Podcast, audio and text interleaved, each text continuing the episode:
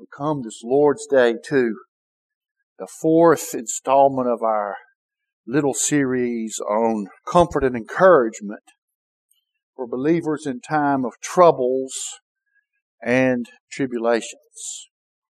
One of the issues that causes grief to the saints who are in tribulation is the apparent prosperity of the wicked. They seem to be triumphing while the Lord's people are humbled and oppressed. How can God permit such injustice to flourish?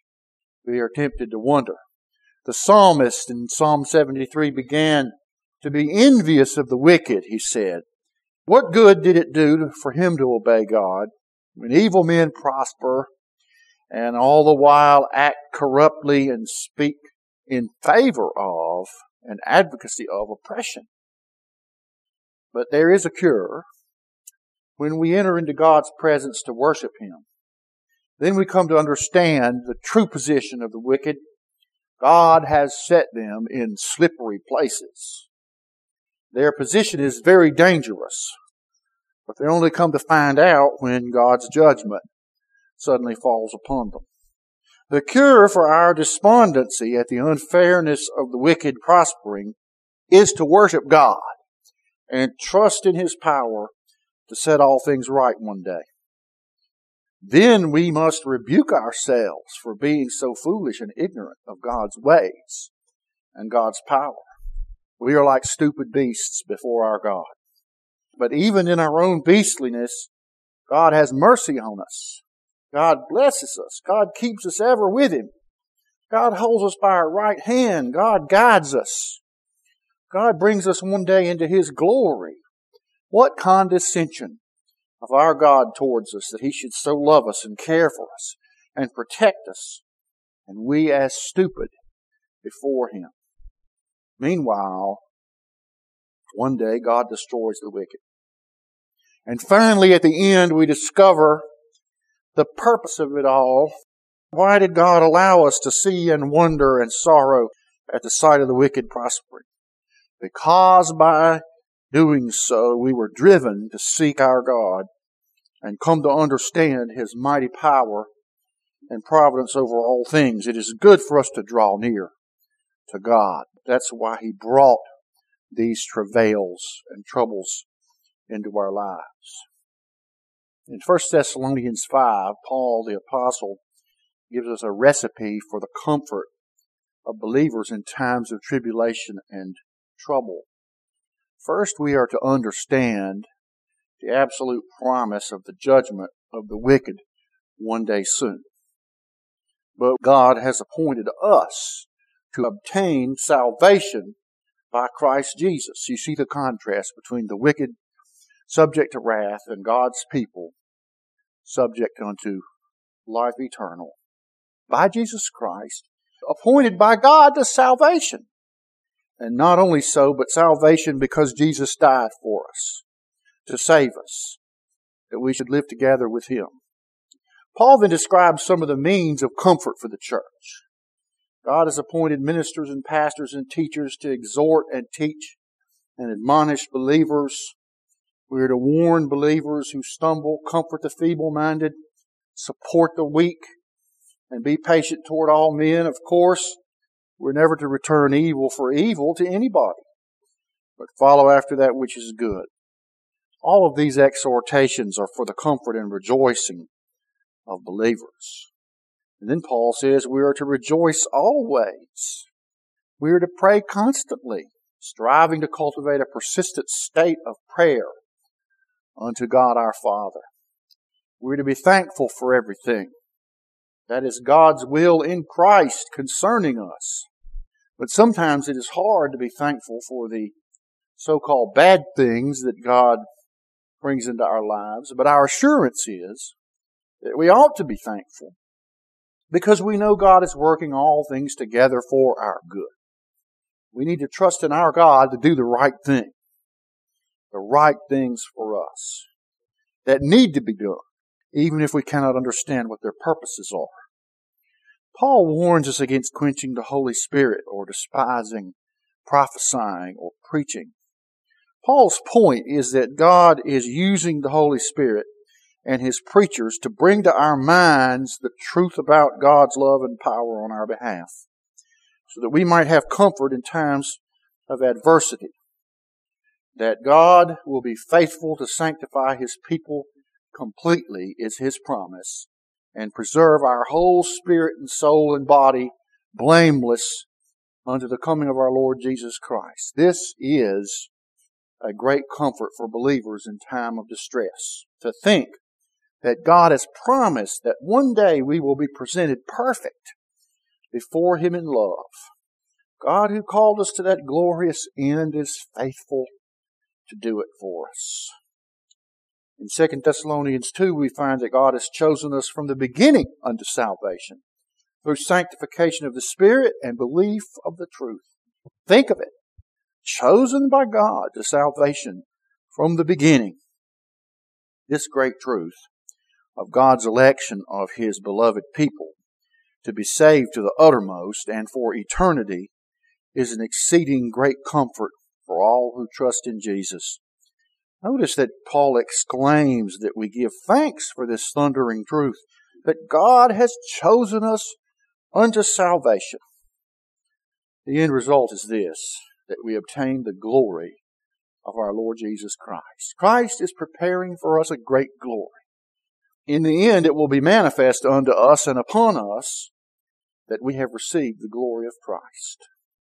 This is the great comfort that God has given to us, that we are chosen in him unto salvation, and to receive that glory that Christ is busy preparing for us to receive. We are loved by God the Father. We are loved by his Son, the Lord Jesus. By his grace, we have been given an everlasting consolation and good hope. God will comfort us. God will establish us in every good word and work. So whenever we need comfort in our tribulations, we ought to remember these promises and pray to the Lord Jesus to comfort our hearts and continue to work in us to obey the truth. Ultimately, all our comforts come, don't they, from the sacrifice of Jesus on the cross. We celebrate it each Lord's Day when we gather around his table and remember what he did for us at Calvary. His body was torn for us, his blood shed for the remission of our sins. Our great comfort comes from the great discomfort that Christ undertook for us when he died in our place on the cross. In all of this, we find our ultimate comfort in the face of trials and of troubles.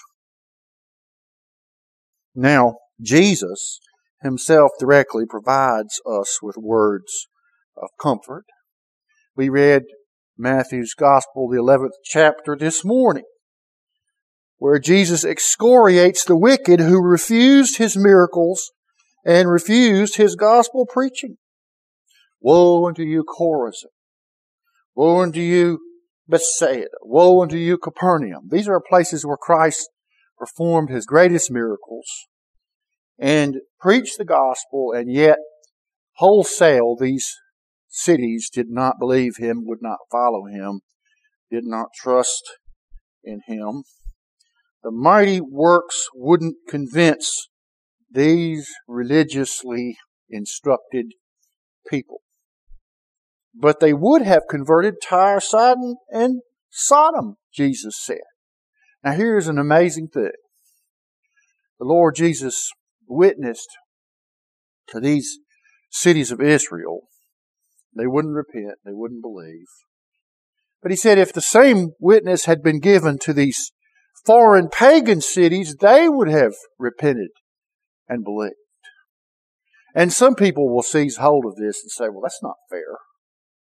God should give everybody everything equal. But that's not what the Scriptures teach us, is it?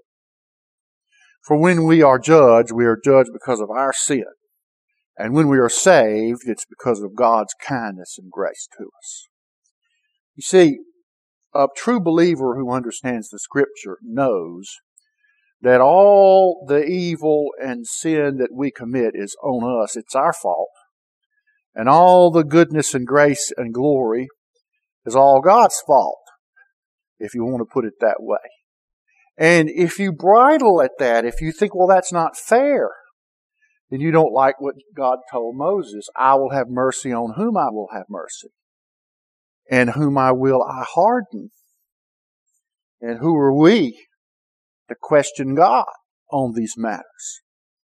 But you see that the mind and the heart and the faith and so forth of these cities couldn't save them from their destruction, could it?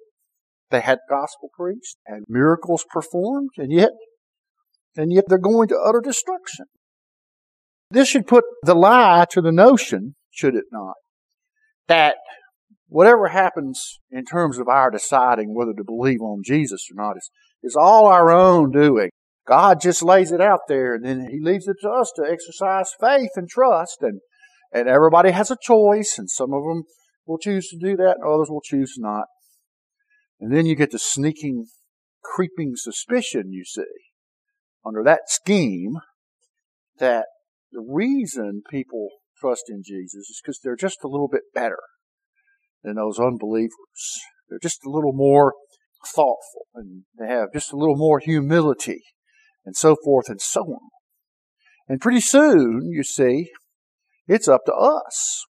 We're the deciding voice in this matter, not God. Remember last Lord's Day we spoke of how God chose us for these things. And some people say that's not fair.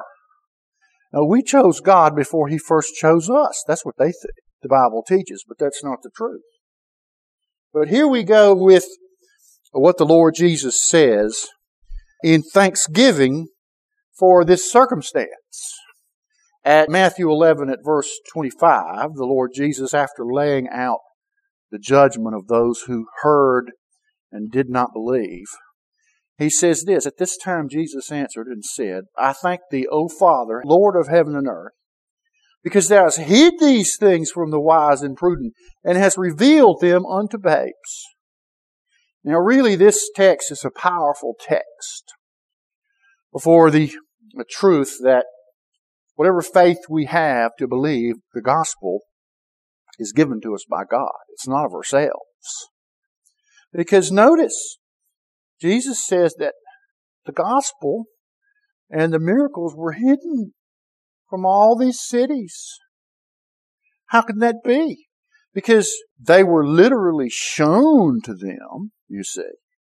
The miracles were carried out in their presence and in their view, and the gospel was preached to their ears. It's not that they were deprived of gospel truth and of the witness of the miracles as to Christ's bona fides, but in the end, they couldn't perceive it. Their ears were stopped up. Their eyes were blinded, you see. And that's the way it is with all mankind unless God reveals these things to them. He's not talking about merely preaches it to them or enacts these miracles before them. No, that's not enough, you see, because our senses and our minds are darkened by sin. We're enslaved to our sin. Our will is in bondage, so that it takes a revelation by God to a man, to a woman, to a child, before their eyes will be opened and they will see and their ears will be unstopped and they will hear. It is an act of God that has to be executed against the person before the truth of the gospel will be disclosed to him. Not merely a preaching of it, but also there must be with it the work of the Spirit and the grace of faith given. All these things were shown to the wise and prudent and to the babes, but they apparently in their own wisdom and prudence and knowledge, they were completely oblivious to the truth of Christ's gospel. But they were revealed to babes, that is, the simple, the unsophisticated, the helpless, the very people that shouldn't be able to see or understand or perceive these things. Nevertheless, it was God's pleasure to reveal the gospel to this class of people, these babes. And of course, He's talking about His disciples. I wonder if they took offense at it. He's talking about His disciples. But you remember in another place Jesus said, unless ye be converted and become as babes or as little children, you cannot enter into the kingdom of God unless ye be converted. So even if you are a babe, even that's not on you. That's something God did. He made you into that, what we might say is pliable and unpretentious and helpless being, so that the gospel can be revealed to you as it was not revealed by God to the religious and the wise and the prudent. You know, we highly prize prudence, don't we? And here the Lord's saying that the prudence of men is no guarantee that the gospel will be revealed to them by God. And certainly in their own prudence, they'll never embrace what the Scriptures teach about Jesus.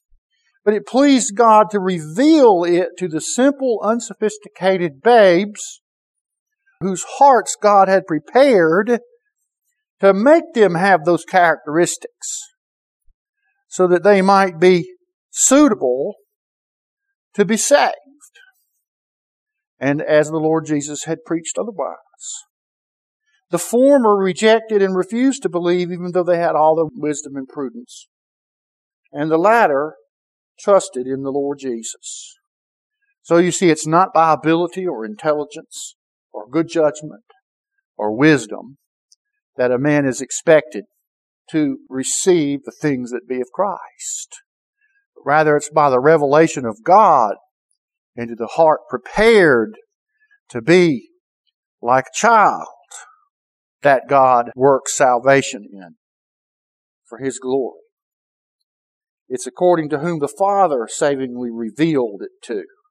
Faith is not naturally in us. Oh, we'll believe the most preposterous lies that anybody can tell. Yesterday, a woman that I know was raging on and on about all these things she sees on the internet, social media, scientific truths supposedly posted by people. All these people go by these fake handles and names. I told her, real scientists don't reveal their data on social media using fake aliases, okay? They put it in their own name, and normally they publish a paper about it. They don't talk about it on their YouTube channel. And of course, she rejected that. Then she commenced to repeat awful, nasty, wicked claims about President Obama's wife, which I will not repeat here. I told her that if you believe that, then you are nuts. No Christian should repeat such lies as that. People will believe all kind of things that aren't true. That's not the kind of faith we're talking about. We're talking about the God-given faith to believe the truth about Jesus, to believe God's Word. That's the miracle.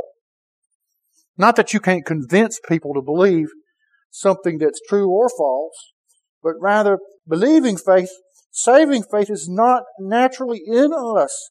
Faith is given to us as the Father determines, and no amount of education and wisdom or good judgment can make the difference.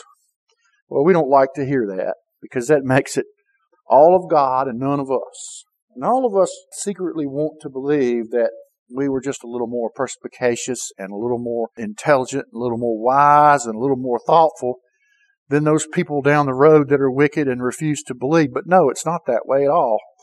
God has made us to be able to believe in what He has revealed to us. But then Jesus says, why did God proceed along these lines?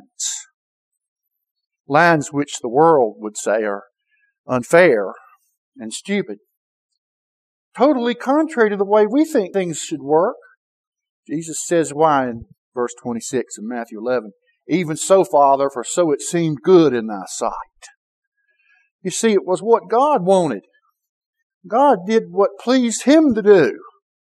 And isn't this what Paul taught us in Ephesians 1 and so many other places? It was according to the good pleasure of His will that He chose His people for salvation.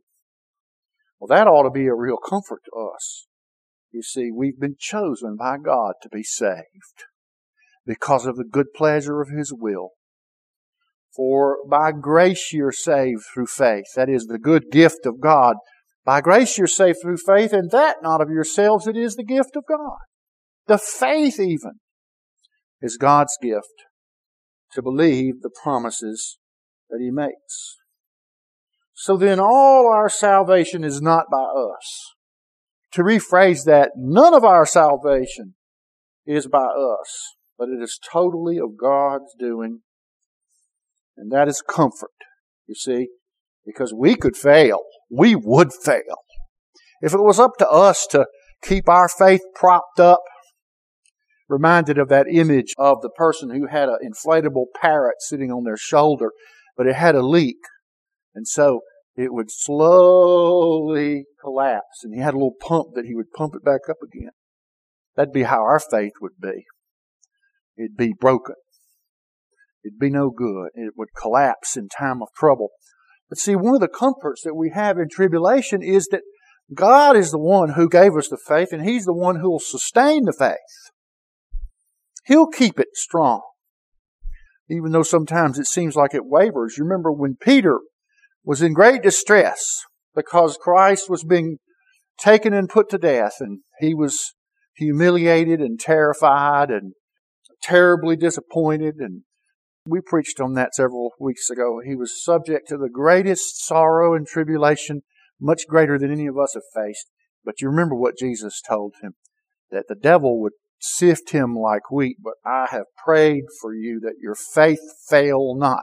And this is the reality of it, is the comfort to us that God has done all this work in us and not ourselves. Because if it was left up to us, we would fail. But God cannot fail. He has all power. He's the one that decided who to reveal the gospel to.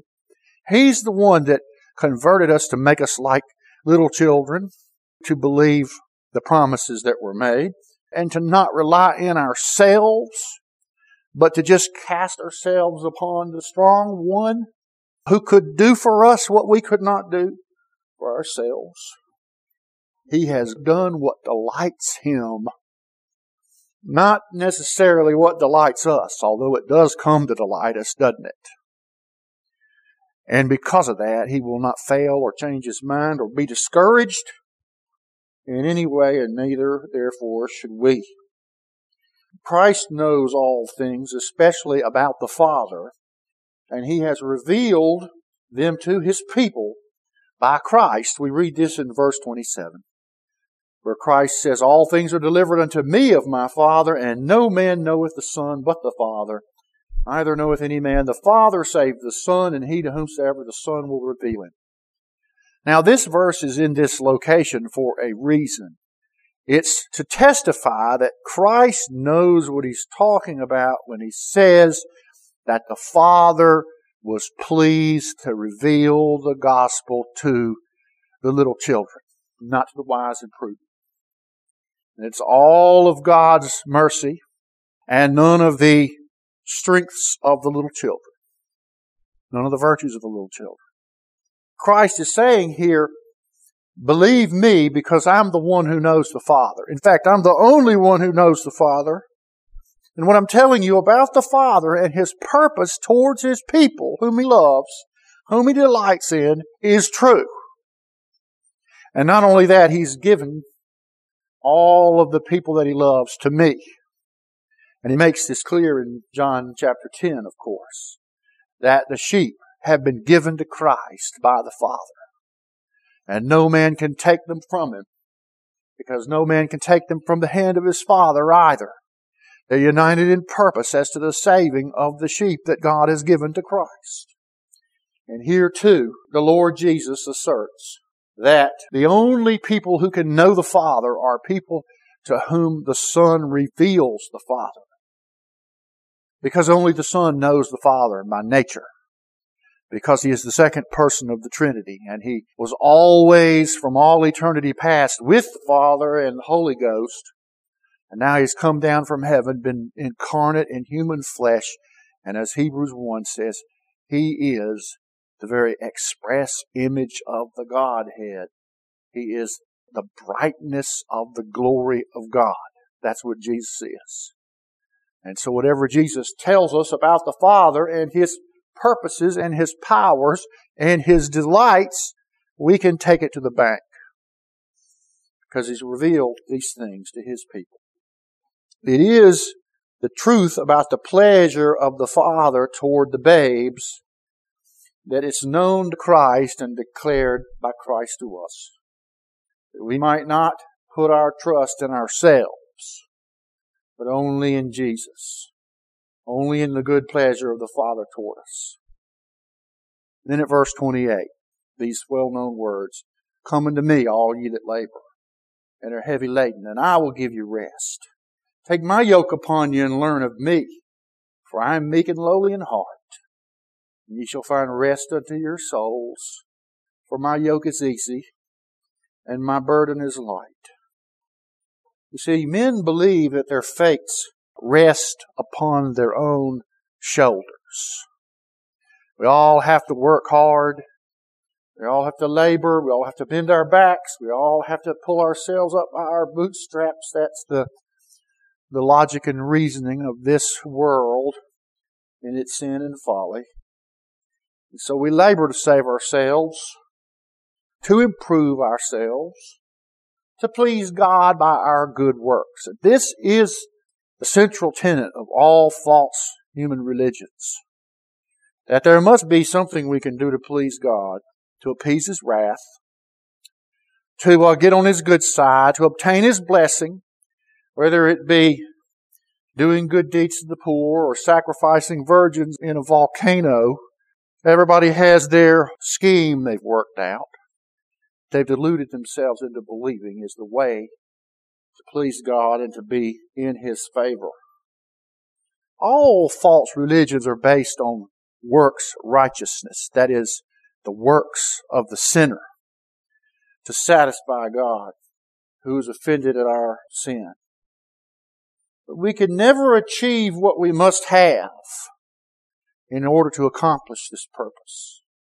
And we are burdened not only by our sins, but by our failures that we carry along with us. And the burden becomes too much to bear, and we're stooped under the heavy load. And you remember in the story of Pilgrim's Progress, John Bunyan wrote about the pilgrim who had this huge burden of sin tied on his back, and he could barely move about under this heavy burden. And he sought to be released from it, did he not? And it rolled away off his back at the foot of the cross and into a hole in the ground where he never saw it again, the writer puts it. This is the burden which the Lord Jesus has determined to take away from His people. People who are burdened and heavy laden with loads of sin and regret and sorrow. But if we come to Christ, He takes away those burdens. He bears them away in His own body on the tree, as the Apostle Peter put it in 1 Peter 2. Who bore our sins in His own body on the tree. It's not that Jesus merely excuses our sin.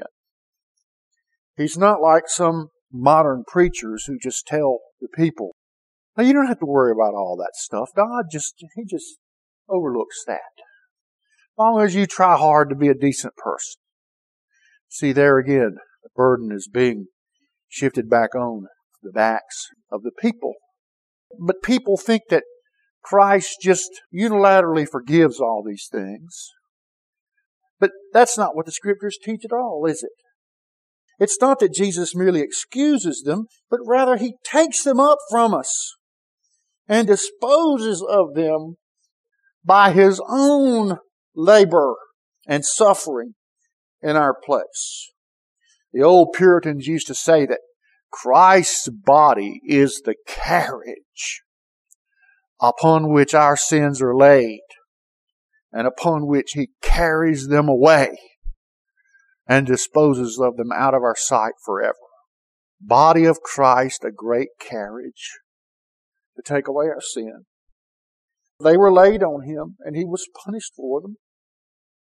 And as for our other cares, when we trust in Jesus, we come to understand that our happiness and rest and peace in the end won't be what we accomplished ourselves, but what Jesus has promised He has and will accomplish for us. We love to sing that song, "Done is the work that saves. Once and forever done, finished the righteousness that clothes the unrighteous one." And this is the reality of it, that when we come to Jesus, He takes away our burdens and our labor because He carries them away in His own body. And He cleanses us from all unrighteousness.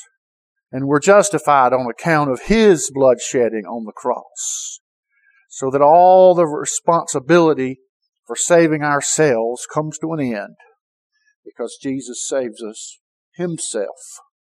The one to whom we submit ourselves, Jesus goes on, the yoke of Christ. He is no slave driver or unreasonable master like the devil is, or like the law is. You know, in our lives, we recognize that whatever the Lord Jesus requires is reasonable because He is meek and lowly of heart. That's what He says. "Take my yoke upon you and learn of me, for I am meek and lowly of heart, and ye shall find rest unto your souls." Christ is saying that He, as our Master, is reasonable and gentle with His people. Not like the law, the terrors of the law, and not like even our own recriminations at our discovery that we have failed miserably to obey God or to succeed in all that we put our hands to. Imagine, though, the Creator God, the Lord Jesus, in His humanity, is meek and lowly of heart. There is the proof that Christ is divine, if for no other reason that nobody in this world could imagine, if they had made all things, that they would be themselves meek and lowly of heart. We would strut. We would demand that people give us plaques and prizes and recognize our great accomplishments. We would get patents issued for our great inventions. We would demand rents from people, that they could not use our creations without paying a price. All sorts of things that we would do, and yet the one who made all things was meek and lowly of heart. In fact, you go through the Gospels, you don't see Jesus. I can't say that He never mentions it. It's left up to the apostles later, especially the apostle John and the writer of Hebrews, to point out that He made all things. And yet here He is in His humanity, meek and lowly of heart. We learn in our lives that we almost never see someone with power and authority being meek and lowly of heart at the same time, do we? We have rulers, we have bosses, we have politicians, and none of them are meek and lowly of heart. 1 in 1,000 you'll find of a person in authority is meek and lowly of heart. This is a strange thing, and yet it's understandable if we think about it ourselves. We probably wouldn't be meek and lowly of heart either if we had those positions. But I love the words of that hymn that we sing about Jesus. "No one like Him is so high and holy. No, not one. And yet no friend is so meek and lowly. No, not one." And so it is of our Lord Jesus. There is comfort in Christ's salvation and in submitting ourselves to His protection and rule that we will never get if we try to submit ourselves only to the law, to keep all the commandments, to work out our own righteousness, and attempt to please God in that way. And you see, as His sheep, we will find rest and peace when we obey the gentle commandments of our Good Shepherd. And so around the Lord's table, we celebrate how He saved us by carrying away our burdens and our sins and our sorrows in His own body on the tree. Here is the comfort of the believer. Here's the promised comfort which Christ told us about. There's nothing more meek and lowly of heart than a sacrificial lamb. And Christ has fulfilled what He told these people at the end of Matthew 11. He has shown Himself to be meek and lowly of heart so that we might find rest for our souls. And this is a great comfort to us. And let us always remember when we are in trials and tribulations that the one who has redeemed us has taken away the real burden and the real labor that we formerly operated under. He's taken it all on Himself. And He's promised us eternal life in glory. How can we not take comfort from that? Around the table, we remember the sacrifice He made.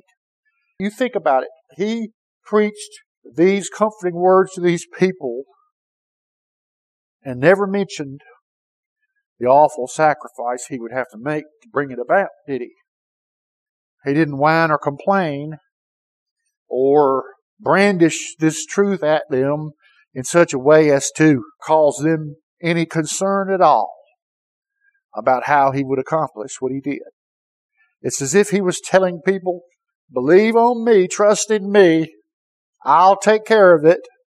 And one day He went to the cross, and praise God, He took care of it for us.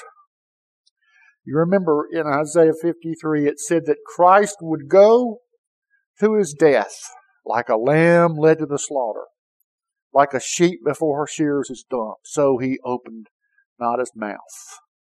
And so there was that meekness and lowliness in Christ, the meekness and lowliness of an obedient, silent, sacrificial lamb. Praise God, He offered up the Lord Jesus to be our lamb, to take away our sin, to be meek and lowly of heart, so that we might find rest for our souls. Let's give thanks for the bread that pictures the body of Christ broken for us.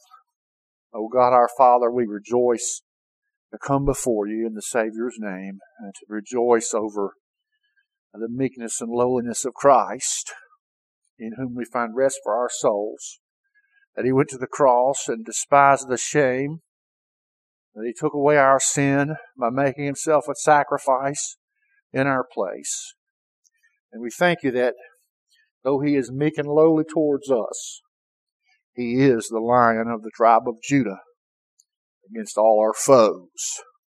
And we thank You that He has such care for His people and provides such comfort for us by His sacrifice and by His great working of salvation and by His great teaching and His glorious gospel. Help us to meditate upon the Lord's body given for us as we partake of His feast, we pray in Jesus' name. Amen. The Scriptures tell us that on the night our Lord was betrayed, He took the bread and He blessed it and He broke it. And He said, take and eat. This is My body, which is broken for you. Do this in remembrance of Me. I'd like to ask Brother Whitten if he'd give thanks for the cup that pictures the blood of the Lord Jesus shed to make atonement for us. The Scriptures tell us after they had supped, He took the cup and He blessed it. And He said, drink ye all of it. This cup is the new covenant in My blood for the remission of sin. Do it as often as you do it in remembrance of Me. And the Scriptures tell us that as often as we eat this bread and drink this cup, we do preach the Lord's death until He comes. Let's stand and sing number 96 in the Black Book. Man of sorrows, what a name! For the Son of God who came, ruined sinners to reclaim. Hallelujah, what a Savior! Bearing shame and scoffing rude, in my place condemned He stood, sealed my pardon with His blood. Hallelujah, what a Savior. Number 96.